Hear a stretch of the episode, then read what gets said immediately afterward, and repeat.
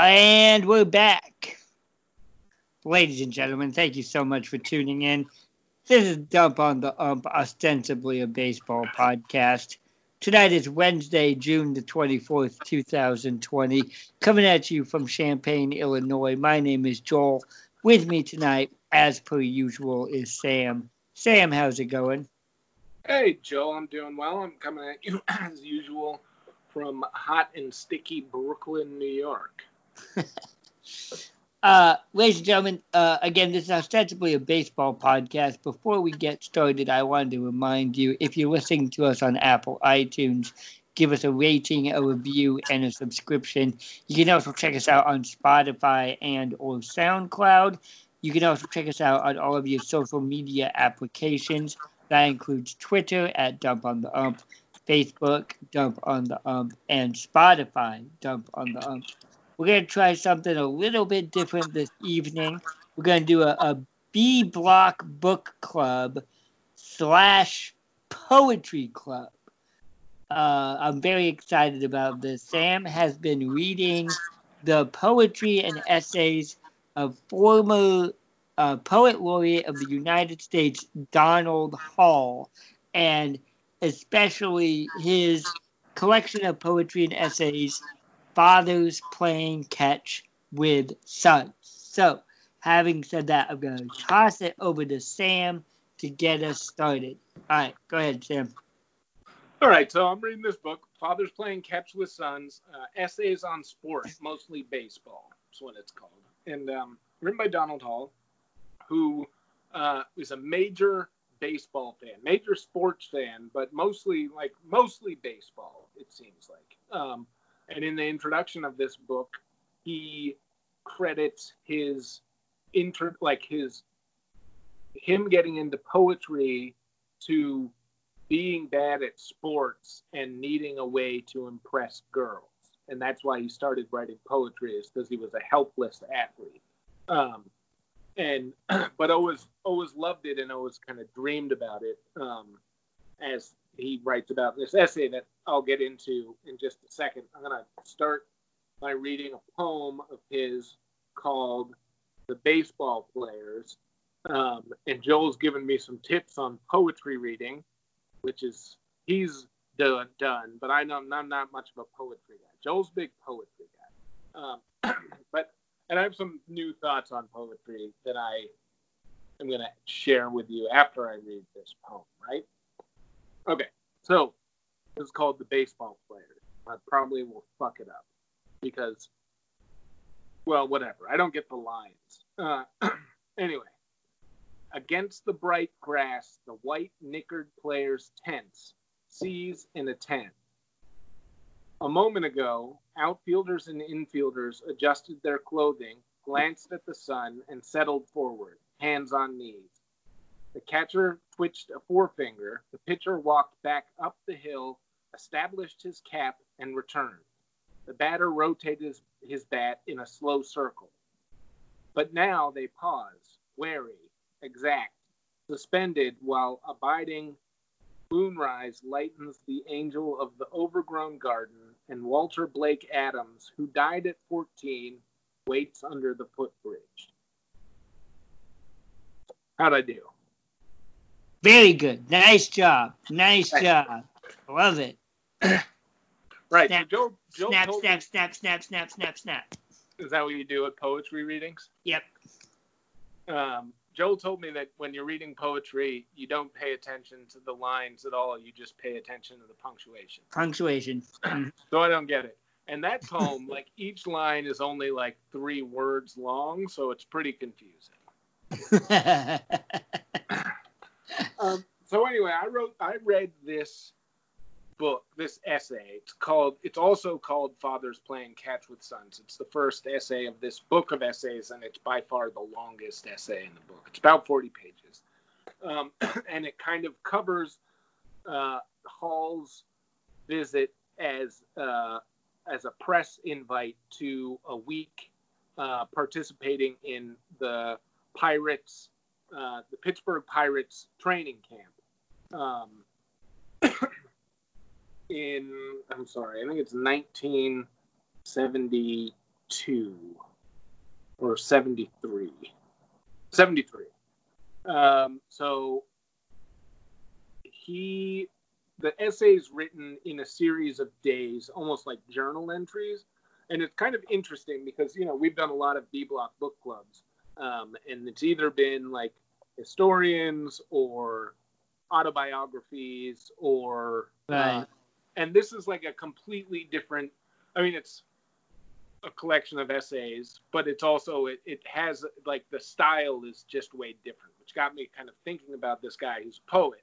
Um, and poetry kind of is, like, he... It's poetry is not about what the words literally mean, right? It's like right. trying to use these words to describe something that can't be described literally, right?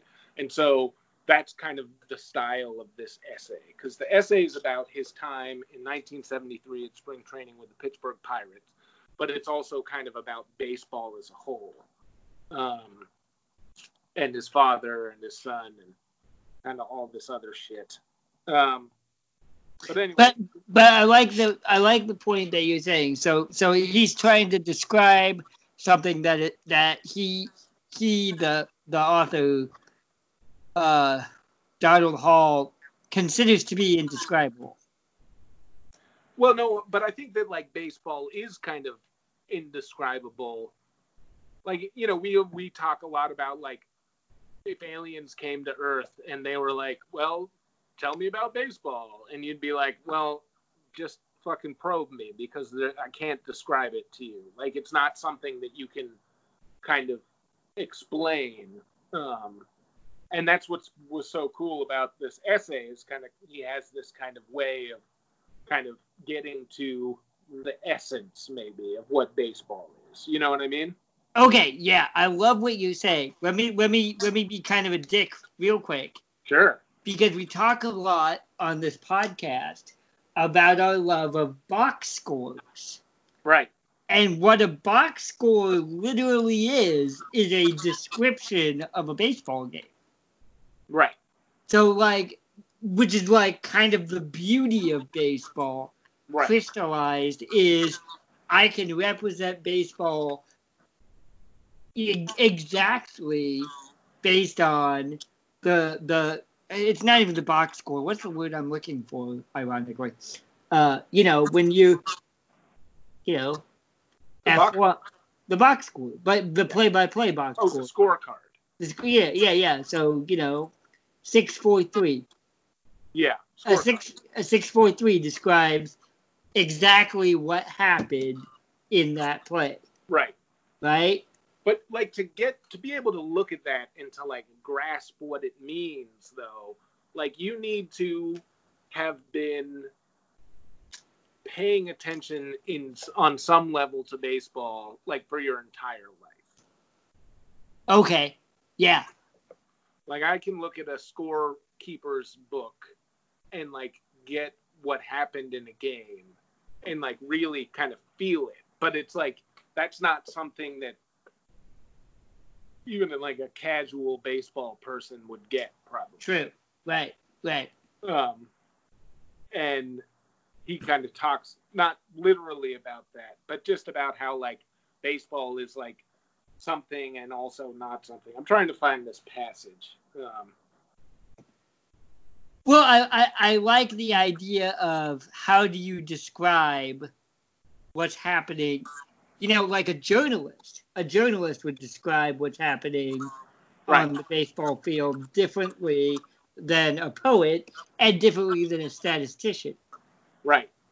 Well, so we've read books like uh, the Earl Weaver book, um, the, and then the um, Spaceman Lee book. Right. And those are both kind of like characters. Uh, yeah.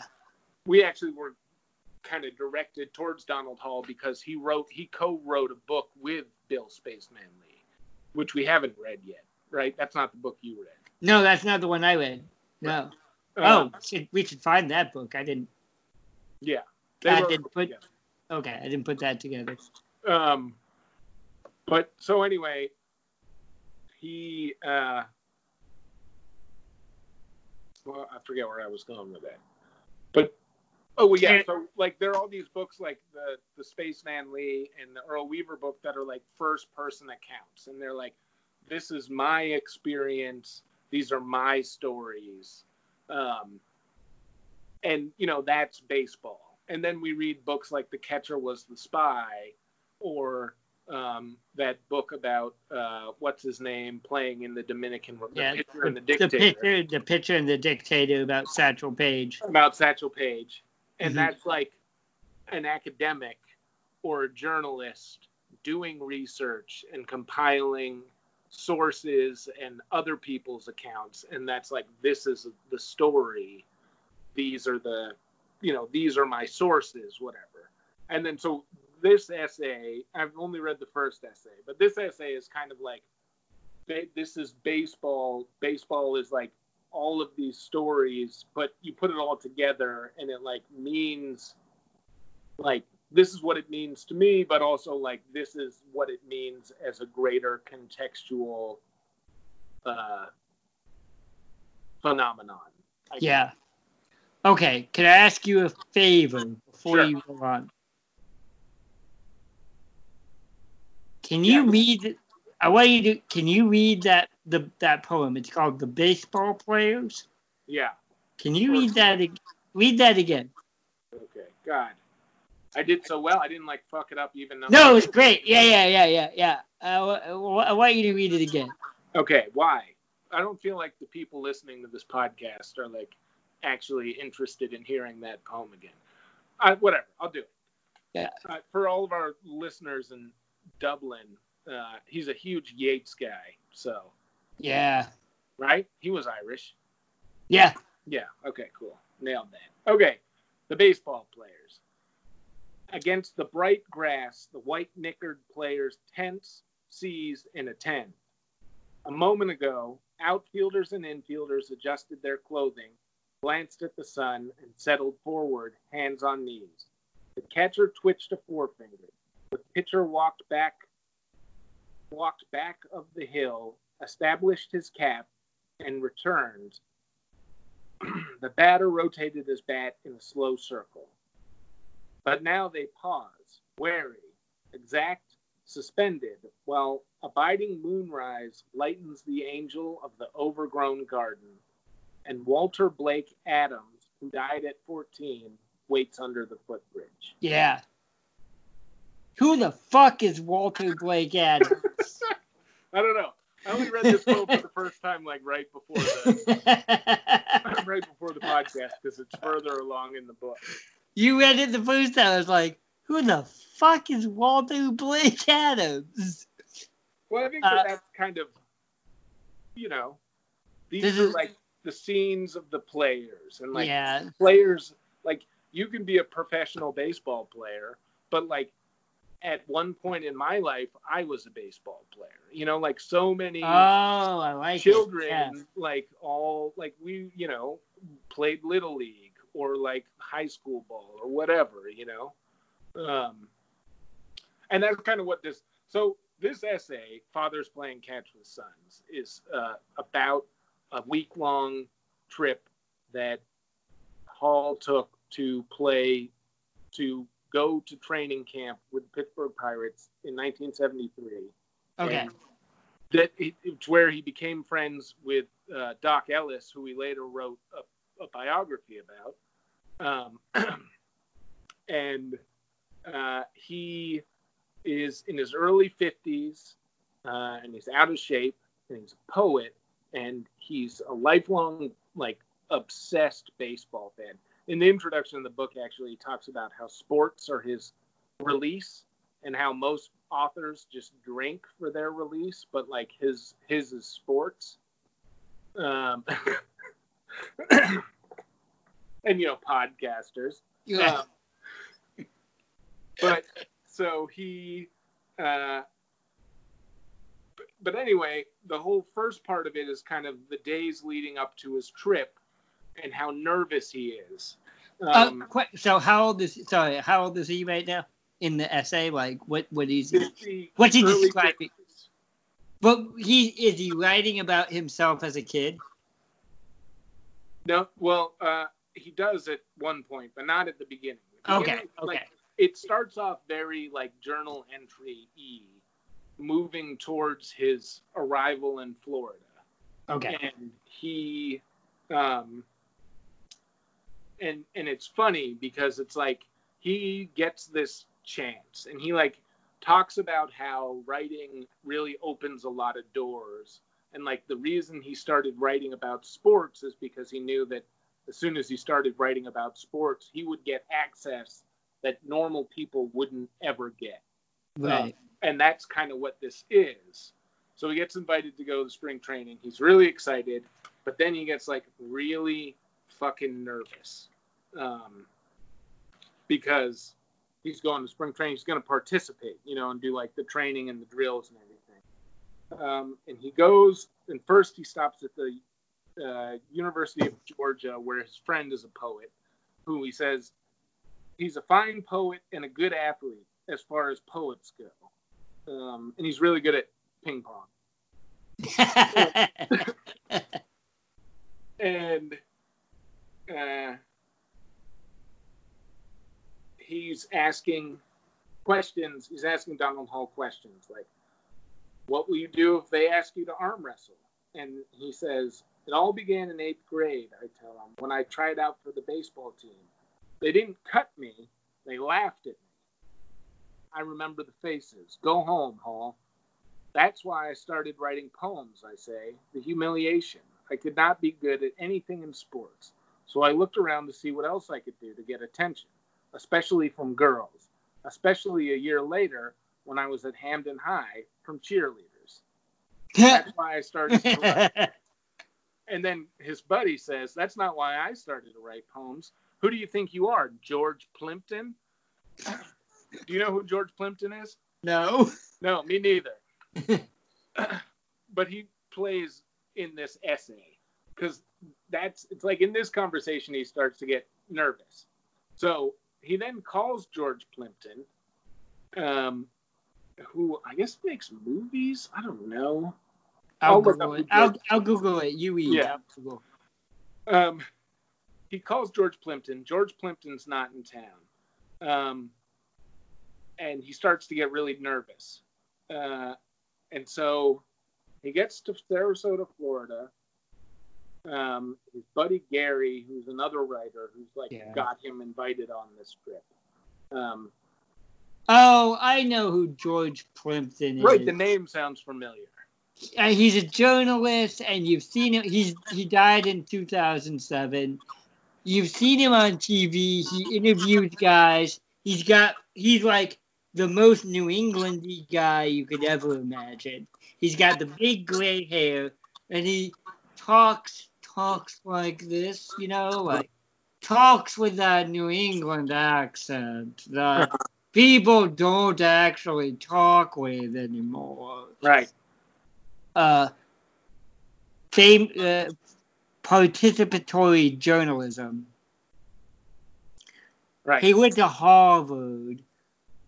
Yeah, they probably went to Harvard together. You, you can find him on YouTube. It's he's funny. He, he's a big, but yeah, friend of the Kennedys. I know this fucker. Right. So he, he said, went. He also went to Phillips Exeter Academy. Right. Yeah. So. Which is why I want to teach at Phillips Exeter Academy real bad. Hall writes, I frighten myself. I go into a corner and mope. John Parrish, the doctor, will arrive tomorrow, and Jim Wooten, who writes a column for the Philadelphia Inquirer. I don't belong here. I hate everybody. I don't want to have a drink. Everybody else drinks. They are all regular. I am weird. I call George Plimpton. Um, what does George Plimpton say? He says, uh, don't be solemn, he says. Above all, Donald, don't be solemn. I, oh, I say? Yeah, I guess I sound sort of solemn, do I? You sound, says George, as if you were entering the valley of the shadow of death. Um... George George uh, George answers the phone. I tell him rapidly and apparently in accents of panic what I am up to. George seems concerned for my spirits. Why are you whispering? He says. You seem to be telling a secret. But he agrees to give me advice. He suggests that I listen a lot. You mean I shouldn't talk, I say? Yeah, says George.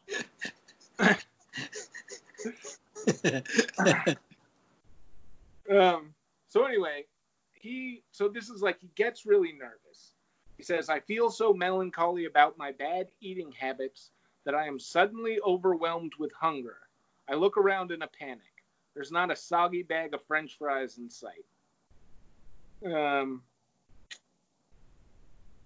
he, so he goes, he goes in, he meets the equipment manager. The equipment manager takes his measurement for a uniform and he says, it's going to take me a while. And then he says, why don't you go out onto the field? He goes out onto the field.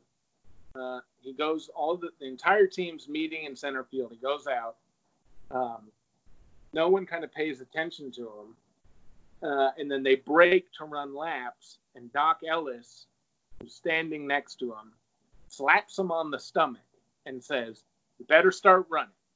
So then, yeah, you better start running, motherfucker. Why yeah. ain't running? I totally uh, uh, empathize with Doc Ellis in this context. Right. Oh, another funny thing. Before this, he talks about the parking lot. He pulls up. And there's like a section, the players' parking lot, which is full of Mustangs, he said, except for there's one like red and white Cadillac that has like leather trim on the outside. That's the Doc Ellis's car.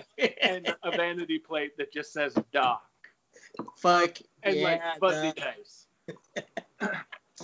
um, so anyway, Doc Ellis tells him to run, and then he runs two laps. And at the end of the two laps, he's like well far in last place. But by the time he gets back to the huddle, he's like ecstatic. He's like as happy as he's ever been in his entire life. Right. He just was like running around the outfield of a player's. Um... So anyway, he takes bet. He goes, he runs the laps. He's so happy, so happy for the rest of the time. Uh, he takes batting practice, hurts his hand. Um, And he's like missing, he's not doing very well. And then Doc Ellis is standing behind him and telling him when to swing. And as soon as Doc Ellis tells him when to swing, he starts shooting the ball. Um, so why do you think Doc Ellis befriended and or took pity on him? I think Doc, I mean, I don't know. I imagine that we probably will get, it doesn't get into it in this essay, but like if we read the book. Yeah, let's Probably. put that, yeah, I'm really curious uh, about that. But, you know, Doc Ellis was kind of an outsider. Uh, you know, I yeah. think he was close with his teammates, but he was, like, and definitely an outsider with baseball. Um, yeah. In this episode, he's quoted as saying, like, they he wouldn't, they never would pitch him against this other pitcher who played for, I can't remember, Philadelphia maybe. And he said, Major League Baseball won't let two brothers pitch against each other, meaning two black guys. Right. Yeah, yeah, that, that's what I was guessing. Um, but anyway, it started a friendship, apparently. That's cool. Okay, uh, tell me, tell me, skip ahead to what you were telling me about fathers and sons and brothers. Right. So as because... this essay goes on, he starts, like, interspersing kind of nostalgia and uh, what baseball... Because he's kind of like going through, like this is his childhood dream, right? This is like all of our childhood dreams is to be like a professional baseball player. And he finally gets... My childhood dream was to be a dinosaur, but right. go on. Yeah, sure. Fine. Right, so it's like if you, you know, they ask you, you become a successful writer. And then yeah. the Museum of Natural History calls you up and says, Joel... We'd like you to come stand on a pedestal in our dinosaur room as and be a dinosaur for a week. So just imagine that. Yeah, yeah, okay, I'm on board. All right, I got you. I understand now. Good. So anyway, he talks a bit about his father. Says his right hand looks like a peeled muskmelon, which is a line I really liked. Yeah. But this kind of, this paragraph sums up the essay pretty well, I think. Uh, and, and this is a quote now. Uh, baseball is fathers and sons. Football is brothers beating each other up in the backyard, violent and superficial. Baseball is the generations looping backward forever with a million, million apparitions of sticks and balls, cricket and rounders, and the games the Iroquois played in Connecticut before the English came. Baseball is fathers and sons playing catch, lazy and murderous, wild and controlled, the profound archaic song of birth, growth, age, and death.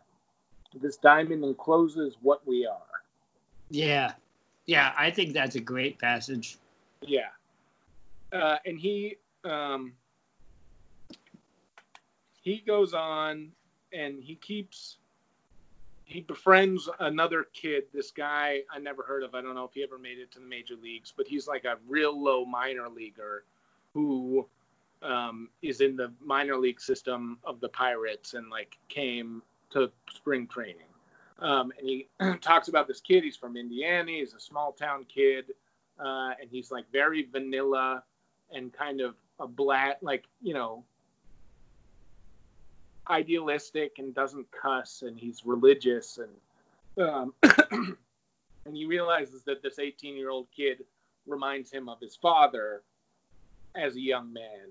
Uh, 'cause he's so kind of full of, you know, he's like, he has all these dreams and everything.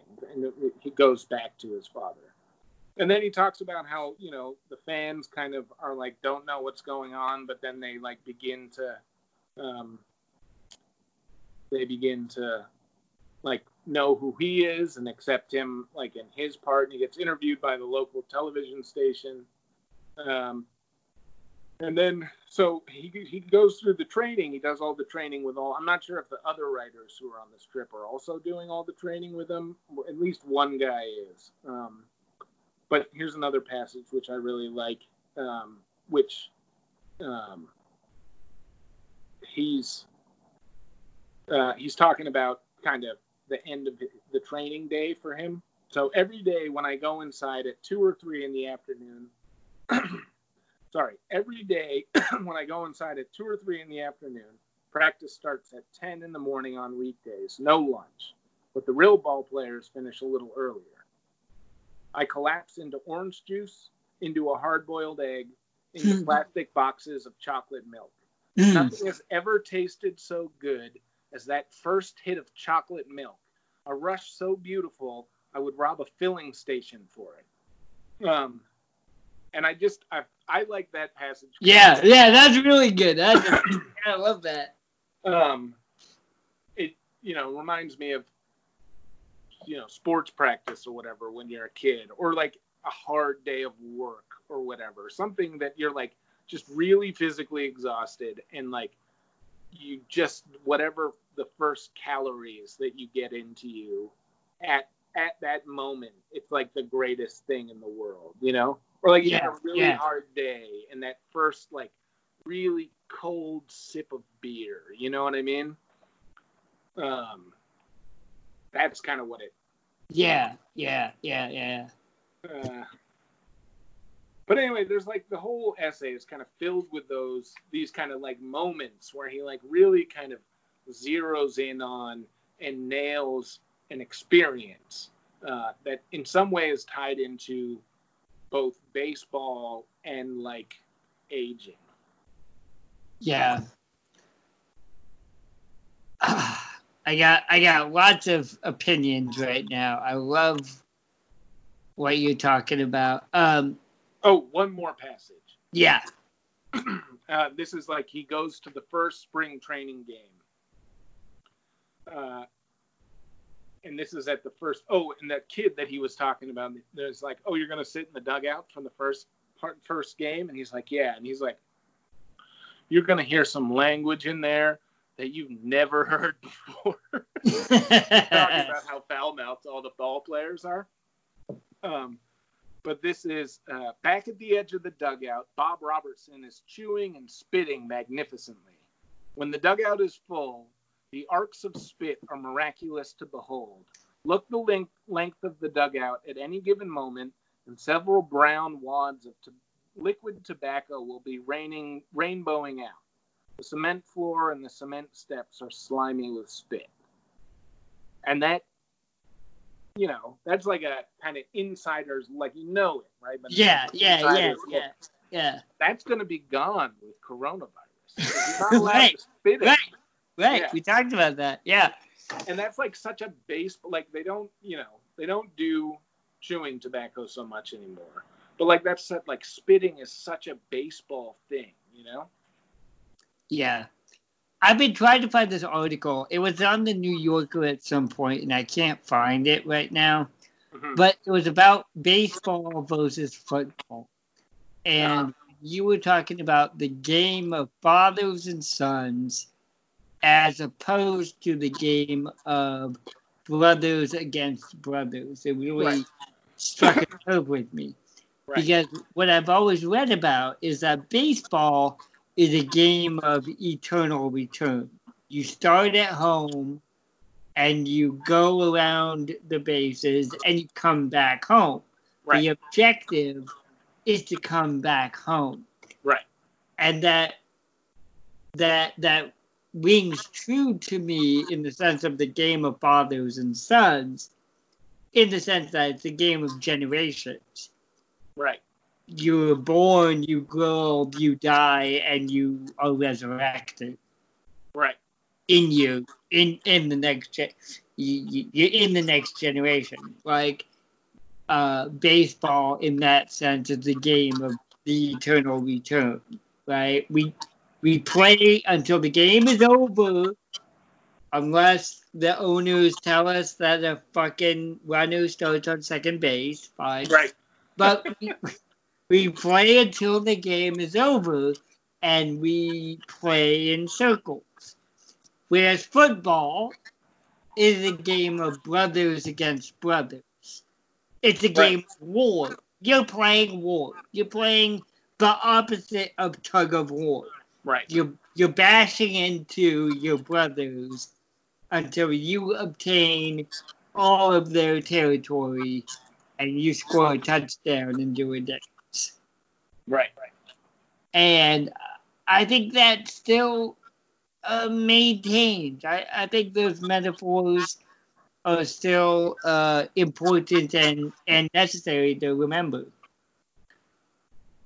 Even in, even in today when we think that sports is just about money, because it right. is about money, but like, it's still about the, you know, coming back home again. Baseball is a sport about leaving home and coming back home again.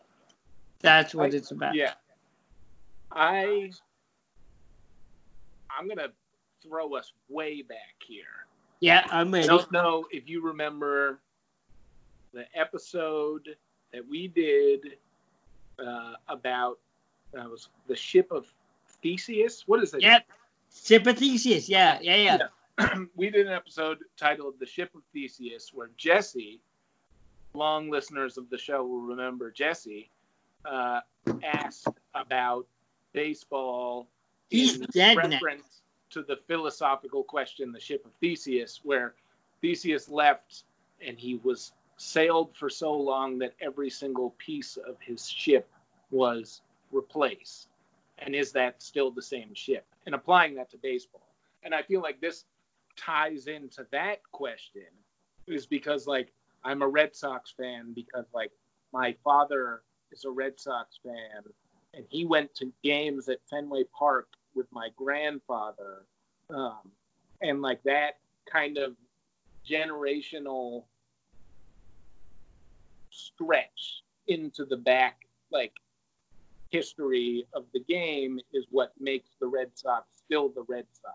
It's because, like, you know, my grandfather was yes. watching Ted Williams play in Fenway Park, uh, and Ted Williams is dead now, and I've never seen him play. You know, I never saw him play baseball live, um, and but like the Red Sox are still the Red Sox, not because Ted Williams is still there, but because my grandfather was there, and then now I'm here now.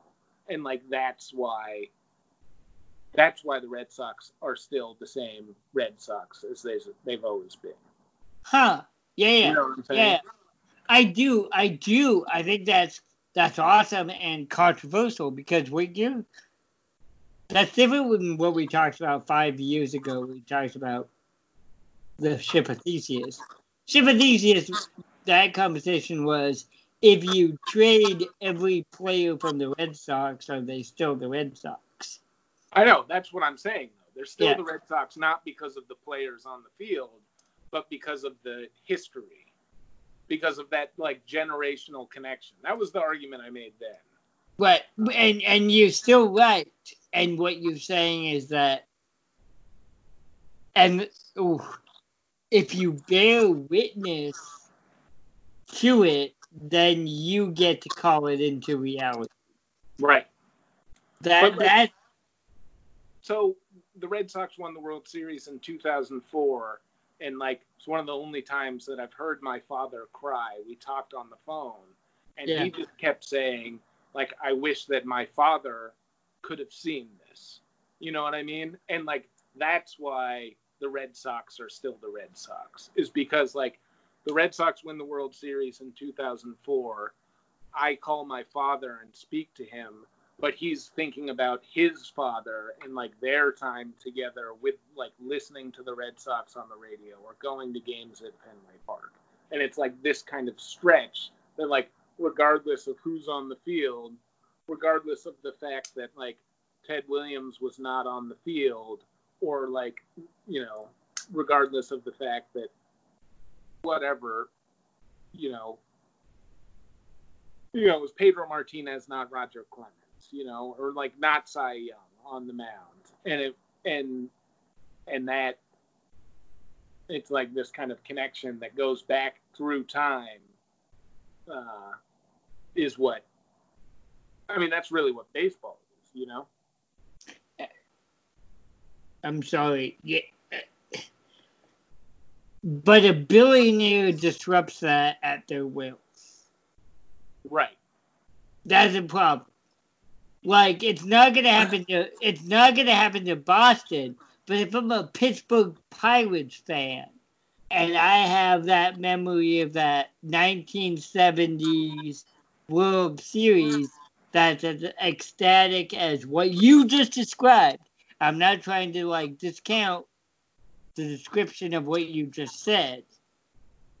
But now that fan's memory is at the, you know, expense of a racist newspaper. Right.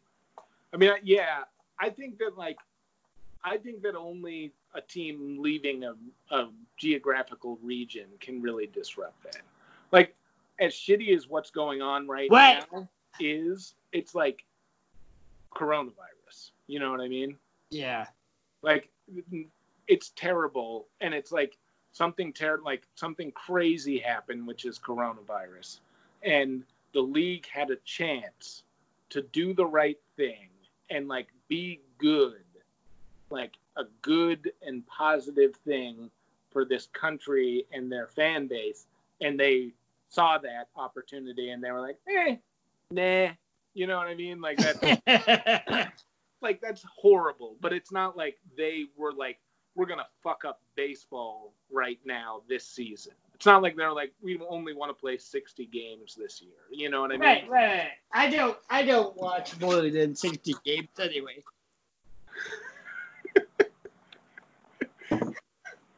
Which is true. I right, don't. But like, you read more than sixty box scores, Joel. That's a very true. Yeah. That's very fucking true. I will. I will read one hundred and sixty-two box scores. You know yeah. what I mean? Like, yeah. even if I don't watch one hundred and sixty-two games. Yeah. Oh man, I think we've got. I think we've covered a lot. Yeah. Yeah. I think we have a lot that we need to cover again, because we're talking about the value of baseball. Well, I don't know if it's about the value of baseball. I think it's more about, like, the fabric of life and familial legacy. You know what oh, I mean? You upped the stakes. I thought you could set the stakes. Right. Okay, we're talking about the reality of them. Anyway, well, I, have another, I have another poem if you wanted me to bring it up right now. Not yet, not yet. I want you, I want you to hold on to that for about five minutes because I got things I want to say. I love this shit. Uh, we are, what we're doing is making the argument for baseball. Uh, uh, this is why baseball has this anti-trust uh, uh, uh, uh, exemption, and like if they don't abide by America, right, they need to lose their antitrust exemption, right? Because the entire purpose of it is that this is America. Well, yeah, exactly. Right. This is a this is like a sacred part of American cultural identity, and like. The league is supposed to, like, hold that sacred and take care of it. And they have not done that. They have, they, not only have they not done that, but they actively tried not, have tried, or they are actively trying not to do that. They're doing everything in their power to not do that. Yeah. This is, a, this is a theme that we're going to have to come back to. Okay, before you go, Sam. Right. I want to read this poem by this poet, Charles North. Okay. Who I have, after Googling, he is an American poet, essayist, and teacher at Tufts and Columbia. Okay. Okay. So is this the po- podcast where we read poems back and forth, forth at each other?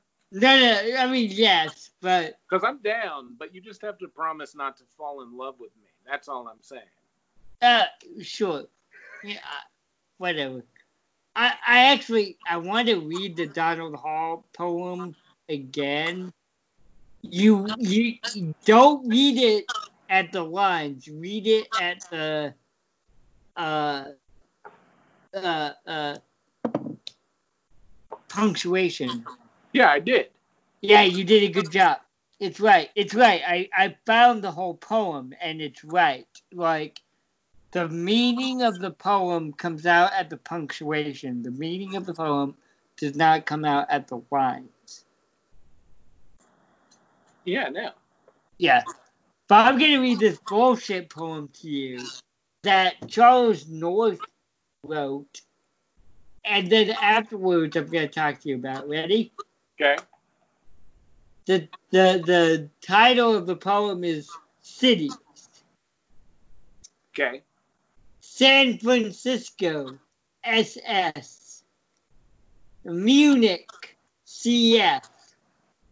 Paris, L F. Rome, C. Madrid, three B, London, R F, Athens, one B, Istanbul, two B, New York, P. This motherfucker took a game that we literally play every week on this podcast, and he got it published as a poem in the New Yorker. What? What is it? Cities as baseball players. Cities and baseball players? Cities as baseball players. Oh. San Francisco, S S. Munich, C F. Paris, L F. Rome, C. Why is Madrid. That's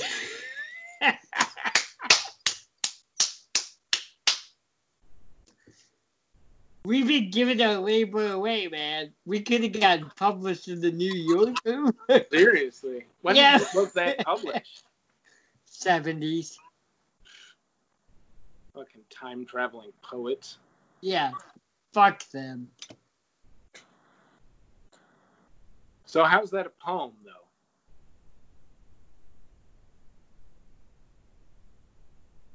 Explain that to me, Joe. Well, it's a poem in that it's asking you to question the meaning of language, I suppose. And, like, which city would be the best pitcher? You know, I feel like New York is a good choice. Yeah. Based Catch on, you... like, the stock exchange being, like... Yeah. You know, basically what happens on Wall Street dictates what happens in the rest of the world, you know? Oh, his cleanup hitter is Roe Ketcher. That's interesting. Huh. You should have your catcher be your best hitter. Right. Yeah.